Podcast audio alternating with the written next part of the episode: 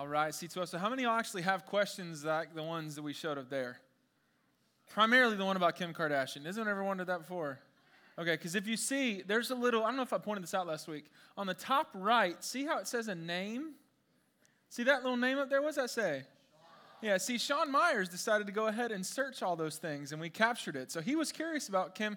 No, he wasn't. I'm just kidding. We just thought we'd make fun of him, but it's fine. So listen, we're going to jump into week two of this question series. And in week two, we're going to continue kind of the thought of last week. But what we really want to do tonight is jump into this understanding of asking God questions is a good practice. We talked about that last week. And so I want you to be able to understand that it's a good practice and then to feel the freedom to ask those questions because a lot of us have questions. We have questions about God, we have questions about faith, we have questions about the world, we have questions about our future, about our past, about what's next, about heaven, about all these things wrapped around our identity and who we are as people. We are filled with questions. And so we want you to ask those questions to us. I talked about it at the beginning. Next week we are going to have a Q&A, a live Q&A with four different pastors up here on stage where we're going to be taking your questions and talking about them. So whatever the questions are that you have, what we need you to do is we need you to tweet them to us, post them on Instagram, whatever it is. And whenever you do that, put this hashtag up there, hashtag C12 questions. So ask your question, put it on there, and then put hashtag C12 questions. Because if you don't put hashtag C12 questions, I'm never going to see it, and it's like you never asked it, you big jerk, okay? So just go ahead and put that on there and make me a happy man. Because when you do this, next week you're going to come in and you're going to see four talented, studly, um, attractive men up here. Um, actually, five, because I'm going to be up here. Um, and then they're going to be sitting here, and we're going to field all of your questions because we want you to understand that A, it's okay to have questions. Asking God questions is a good practice. But then B, we want you to find answers. We want you to find the answers that maybe you're holding on to. So I don't know what the question is that you're holding on to, but I think all of us have questions. I think all of us have something that we would, what we would say is, is within our heart, is within our DNA, is within our spirit. There's something that confuses us in our mind. And so we want to talk about those things. Maybe you've never had an opportunity to actually say it we want to give you that opportunity. And all that's going to happen next week. Now, I think that next week is going to be incredible. Like I said, I've done this 10 different times before, but I think it's going to be incredible not because this will be the 11th time, but because I think that asking questions is something vital to your future. It's something vital to your present. It's something vital to your past. It's something vital to who you are. So I thought I'd kind of get us in, in the mode to, so you can see what that actually looks like. And I'm going to start off tonight by asking you a question. So here's the question I'm going to ask you, and I want you to think about it, okay? You don't have to shout out or answer, and don't raise a hand, and I'm not going to call on you. Don't, don't do this little game. No, I just want you to think about the question I'm going to ask. And the question that I want to ask you right now is what comes to mind when you think about God? Right now, all of you have the opportunity to think because I just asked you a question. What comes to mind when you think about God? What comes to mind? when you think about God? Now, see, it's these types of questions that stir your faith. It's these types of questions that actually say a lot about you. And there's a pastor, he's a, pastor and a Christian author. His name is A.W. Tozer. Anyone ever heard of Tozer before? Okay, I'm a big fan of Tozer. And Tozer has this book called The Knowledge of the Holy. And he actually says that this question, the one I just asked you, whatever came to your mind actually says a lot about you. What comes to mind when you think about God? Listen to what he says about this question in his book, The Knowledge of the Holy. What comes into our minds when we think about God is the single most important thing about us. This is true not only of the individual Christian, but of the company of Christians that composes the church. Always, the most revealing thing about the church is her idea of God. I'm going to say that first line again. What comes into our minds when we think about God is the most important thing about us. Now, the reason why I believe that it's the most important thing about us is because it declares something about what we believe about God, that how you answer this question will ultimately determine how much you trust God. So that's the first question I want to ask you, but the pressing question that I want to ask you, the primary question for tonight is this Do you trust God? Now, don't just flippantly answer that, oh, yeah, I trust them, or oh, no, I think you're full of crap. No, I don't, mm, no, don't do that. I want you to actually think about it. Do you trust God? Do you trust that He's good? Do you trust that He's kind? Do you trust that He will provide? Do you trust that He has the best thing out for you? Do you trust that He knows your future? Do you trust that He is far better than anything you could ever do on your own? Do you trust that He is the only way to be redeemed? Do you trust that He loves you? Do you trust God? That's the question that I want to kind of blanket over our talk tonight. Because it's questions like this God, do I actually trust you? Do I, do I really trust you? See, it's questions like this that are paramount for our faith. And so last week we talked about how asking God questions is a good practice. And the reason why is because there's actually a progression, a trail that all of us that all of us follow in asking questions. And so we start off by doing this. We start off by asking God questions. If you want to follow along in your notes, it's the first thing, and it's this trail that continues on. So, as you continue to grow, as you continue to grow up, as you continue to experience more life, questions are going to come into your mind, they're going to come into your heart. And the first thing that you do, and it is a good practice, it's a good thing to do, is to ask God questions. We should be asking God questions because when we ask God questions, and this is what we learned last week, God gives you answers. It's simple, it's like math. When you ask God questions, He will give you answers. But not just answers, it's not just that God gives us the gift to ask Him questions, God will also give you faith. If you ask God questions, He'll give you faith. And I got to explain last week how I've been able to live that out and see how that's happened over the last 11 years. And even more so, especially over the last week and a half. And a story I shared about me and my wife. And see, the question that continued to come up in my mind that I would ask God is God, if I lost everything and only had you, would I be okay? God, if I lost everything and only had you, would I be okay? It's a scary question to ask. But I continued to ask that question, and God eventually gave me an answer that I can hold on to. But as a result of the answer, He also gave me faith. See, asking God questions is a good practice. I can answer that I would be okay because I trust God. I can tell you right now, I can sit here in front of all, however many there are of you in front of me, and I can say, I trust God. I do. I trust Him for my provision. I trust Him for my health. I trust Him for my future. I trust Him for my, for my portion. I trust Him for my love, my joy, and my peace. I trust Him for my salvation. I do. I trust God. And it allows me to say that if I lost everything and only had Him, I'd be okay. But what if you don't trust God?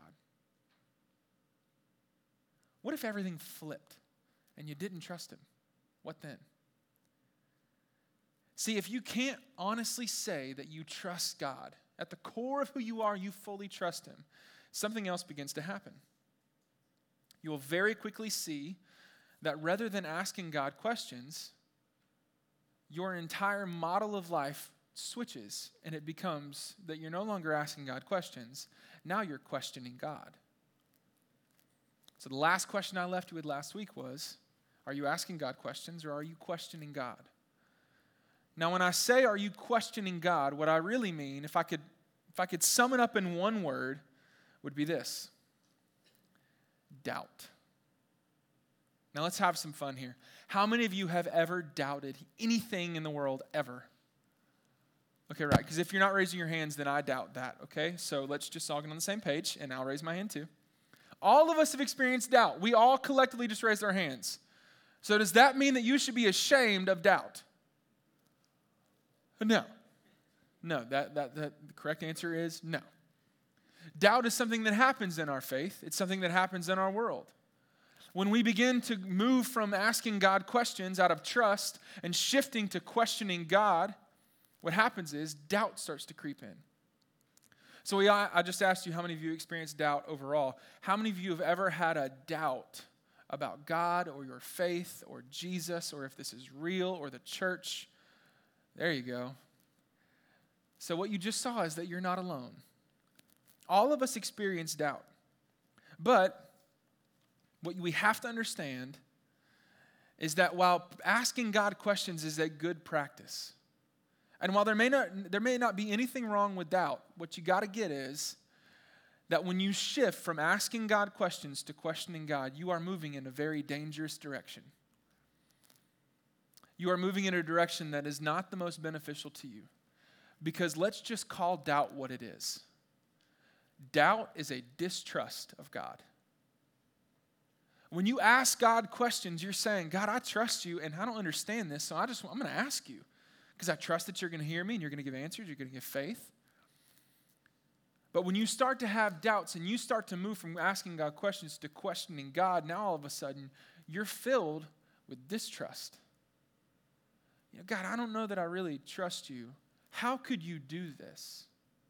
How is it that you can say you're a good God and yet there's so much death and evil and horrible things happening? How can your hands really be around a situation when that six year old girl just died from a drunk driver? God, how in the world can you say that you're kind when that six week old girl just passed away and no one knows why? How can you say that you're kind, God, when, when my wife just died of cancer? God, how can you say that you're kind when there's so much injustice in the world? How can you see all of a sudden, what am I doing? I'm questioning God. Because now I'm not trusting that He is those things. My questioning of Him is saying that there's a distrust. You know, I don't know that I really, don't know that I'm really on board with who you are and what you're saying. So maybe you come in here tonight filled with doubts. Maybe you doubt God's existence. Maybe you doubt that anything I'm saying is true. Maybe you doubt that Jesus can actually save you. Or here's my personal favorite I love this one. Maybe you doubt that you're actually saved. So there's this thing we like to do in church called the sinner's prayer.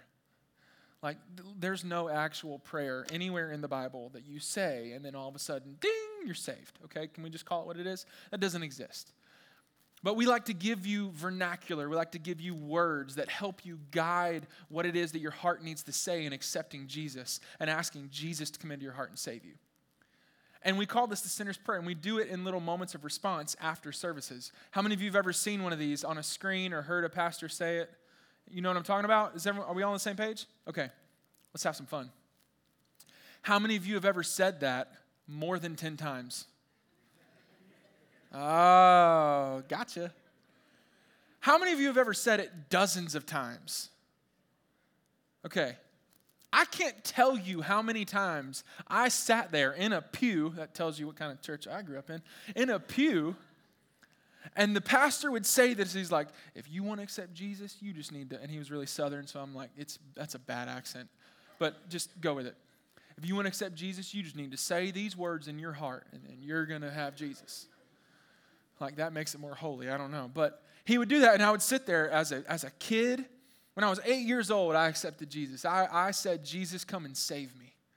And I can't tell you how many times when I was eight till I was 17, I sat there and I was like, oh God, I don't want to go to hell. Um, I'm just going to say it again. Dear Jesus, would you come into my heart? I am saying this for the 15th time, but maybe this time, maybe this time I'll feel something different. Right? Have y'all, are y'all with me? Has anyone else done this? Or am I just weird? Okay. Now, do you want to know the reason why you do that, why I did that? It's because you don't trust God. That's the reason why. The Bible clearly says in Romans 10 9, if we trusted God's word, if we trusted the Bible, the Bible is extremely clear about this. Romans 10 9. If you declare with your mouth that Jesus is Lord and believe in your heart that God raised him from the dead, you will be saved. There's no like next to that. There's not a comma, okay? Period. If you declare with your mouth that Jesus is Lord and believe in your heart that God raised him from the dead, you will be saved. Now, if I trust that, then that very first time when I sat there and I said, God, save me, I believe that you are Lord. Jesus, I believe that you are Lord. I believe that you came and lived the life that I never could, that you took the death and the wrath that I deserved upon yourself, even though you never deserved it, and that you defeated death on my behalf so that when I trust in you, I can have everlasting life and I can be restored to God. God, would you come and save me? Would you make that me? Would you become Lord of my life and make, make you my identity? The very first time I ever said that, I was saved. And I never needed to say it again. But I didn't trust God. Because, see, doubt, if we can just call it what it is, is a distrust of God. So when you doubt your salvation, what you're really saying is, God, I don't know that I trust you. So I'm going to say these magic words again because you're a genie in a lamp, apparently. No. See, doubt can become very dangerous for our faith. While asking God questions is a good practice, questioning God can be extremely dangerous. Now, don't, don't hear what I'm not saying. Having doubts is not bad. Unattended doubts is when you become dangerous. It's the practice of asking these questions. It's actually understand that understanding that whenever you have doubts, you need to ask them of God. Get them off your chest. Tell God that you're doubting him. Because here's the deal, he already knows. it's the craziest thing in the world. You can't keep a secret from him. It's nuts. The moment you have the thought, he already knows. So just ask him. Because, see, if you continue to leave those doubts unattended and you continue to not ask him and not actually give attention to him and figure them out, if you continue to do this, then something horrifying begins to occur. You shift from asking God questions to questioning God to unbelief in God. That all of a sudden those doubts swarm your brain and overwhelm your heart and now, instead of saying, God, how can you do this? Are you really good? It changes to, I don't believe that God's good. Mm-mm. I just don't believe that it's true. Now, the reason why I say this is horrifying is because of a story that I experienced. When I was growing up uh, in high school, growing up, like already grown, I was six three my junior year. When I was in high school, there was a guy named Nate who was one of my closest friends my, one of my absolute best friends. He was in my wedding when I was 24 years old. And so we were friends for a long time. And Nate, we would always have these conversations. We'd always start off with this question every time we got together Hey, dude, how's your heart? That was the first question we'd ask. And if we said that in front of anyone else, they'd be like, How's your heart? But we knew that when we said that, what we were saying is, How are you doing spiritually? It was a sense of accountability for us. How's your heart? And we would stay up for hours on end all the time talking about the deep questions of our faith, wrestling with what it was that we believed about God, talking about, about girls and talking about what God wanted us to, to remain pure in, and talk about accountability and talk about, we go into to scripture and we dive into it together. And then when Nate got to college, he started to have some doubts. And we talked about it because that's what we did. That's what brothers do. They don't just hug, they talk. And so we did. And what I watched in Nate, what I watched occur inside of him, is that all these questions were coming up. And he was going where with them? To me. And we were talking about it. But then it'd be the exact same question six months later that he was still wrestling with. Because the truth is, he wasn't wrestling with it at all. He wasn't paying any attention to these doubts that started to swarm his mind and overwhelm his heart. So I was married for about eight months. I'm out of college now. He's in his senior year in school, and I'm out of college, and I'm living in the apartment, me and my wife. And Nate shows up in my house one day, like 8 o'clock at night, un, un, uninvited, unannounced. Just, hey, dude, what's up? Okay, you can come on in. We got food on the table, all right. And so, what do you think the first question I asked Nate was? How's your heart? And he said, I knew you were going to ask me that question. But here's the deal, Matt. I don't know that I believe that anymore. That whole Jesus thing, I just don't know that I believe that. This man was in my wedding, he was my accountability partner, he was one of my closest friends of my faith. The thing that brought us together was our faith in Jesus and he sat across a couch from me and said, I don't know but I, that I believe that anymore. The reason why that happened is because he had doubts that he, that he left unattended, that he never actually wrestled down, that he never brought to God, that he never said, I want to go figure this out because it doesn't make sense. But I want to trust God. And it shifted from trusting God to distrusting God. And when he did that, it shifted from questioning God to unbelief in God. I haven't talked to Nate in about three years. He's never seen my children. And it breaks my heart. It makes me angry because I know that he knows the truth. I, I know that inside he knows the truth. He just doesn't want to deal with the consequences of the lifestyle he's living. He doesn't want to actually put in the hard work and wrestling these doubts and figuring out what it is to actually follow Jesus. And it makes me so mad. But then the moment the anger subsides, it absolutely breaks my heart because I love this guy.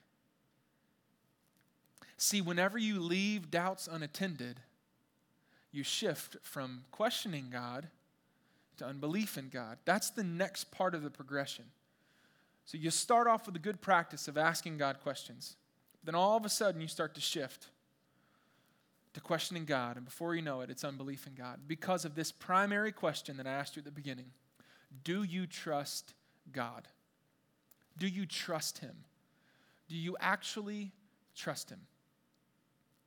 Because if you do, then you can ask questions to Him that no longer become doubts. You're not questioning His sovereignty, you're not questioning His goodness you're asking him questions. It's something that you got to see happen. It's a pattern that can happen in your life that you can flip on its head if you could just say, God, I'm going to choose to trust you. You know when we're most at risk to distrust God? To say, I don't trust you? It's when things go bad, it's when suffering occurs. See, the things in Nate's life that were happening, his entire life was unraveling.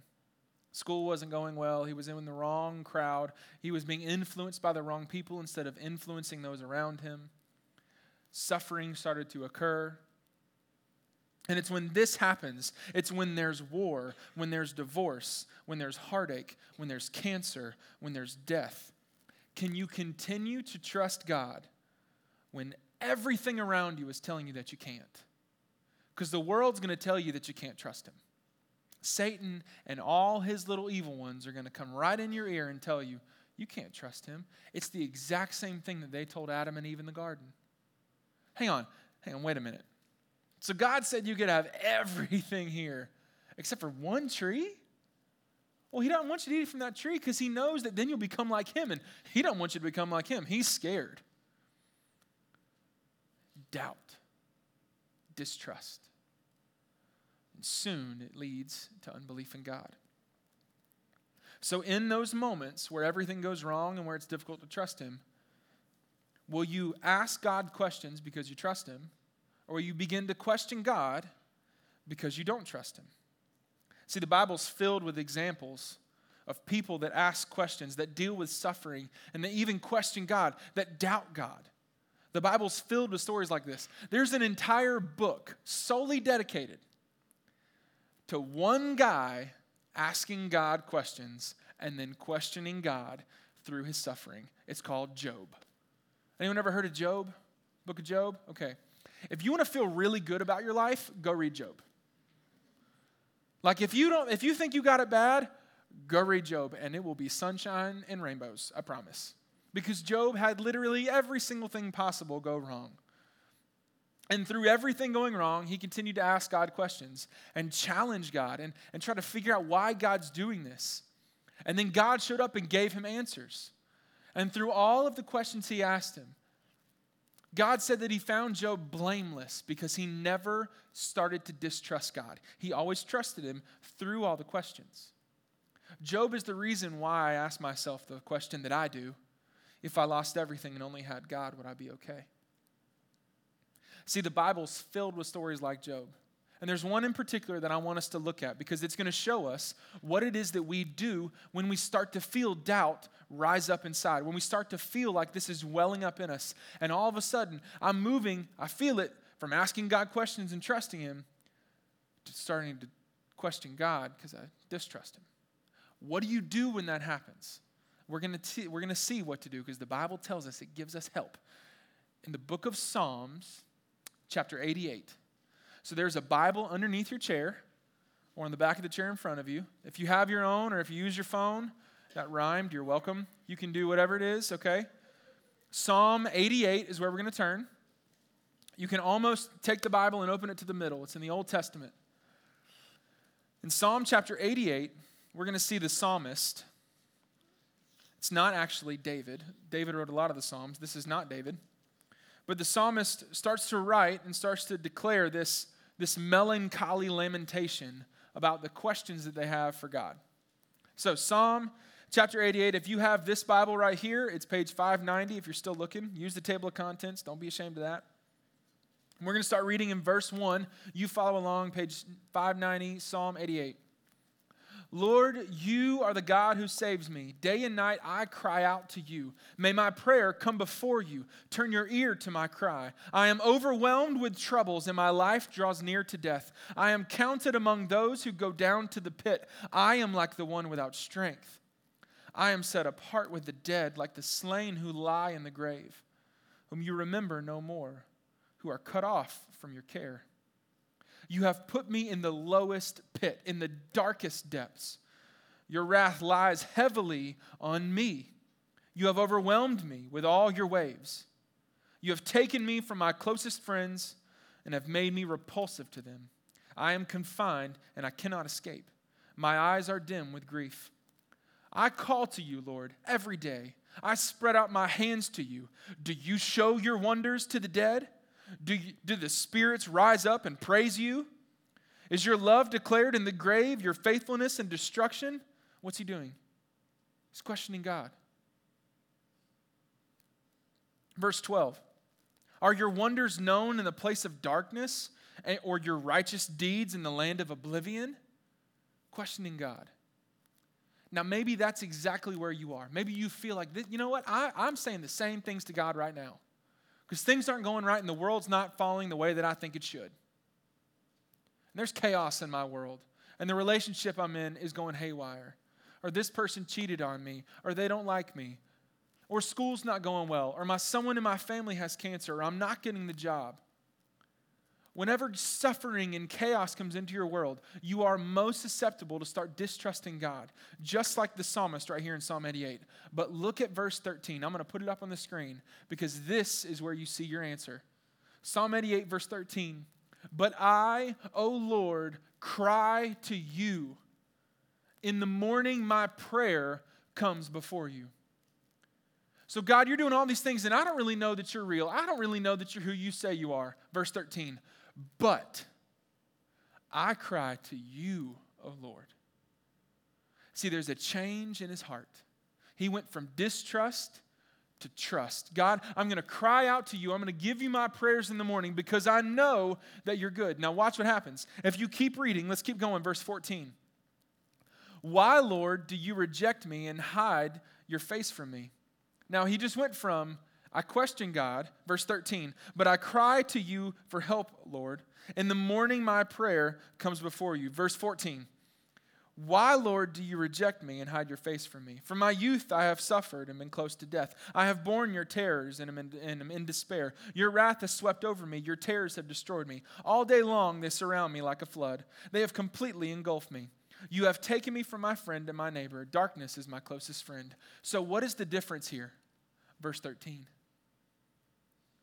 his heart because he knows he can go to God with his prayers and with his questions, and he cries out to him.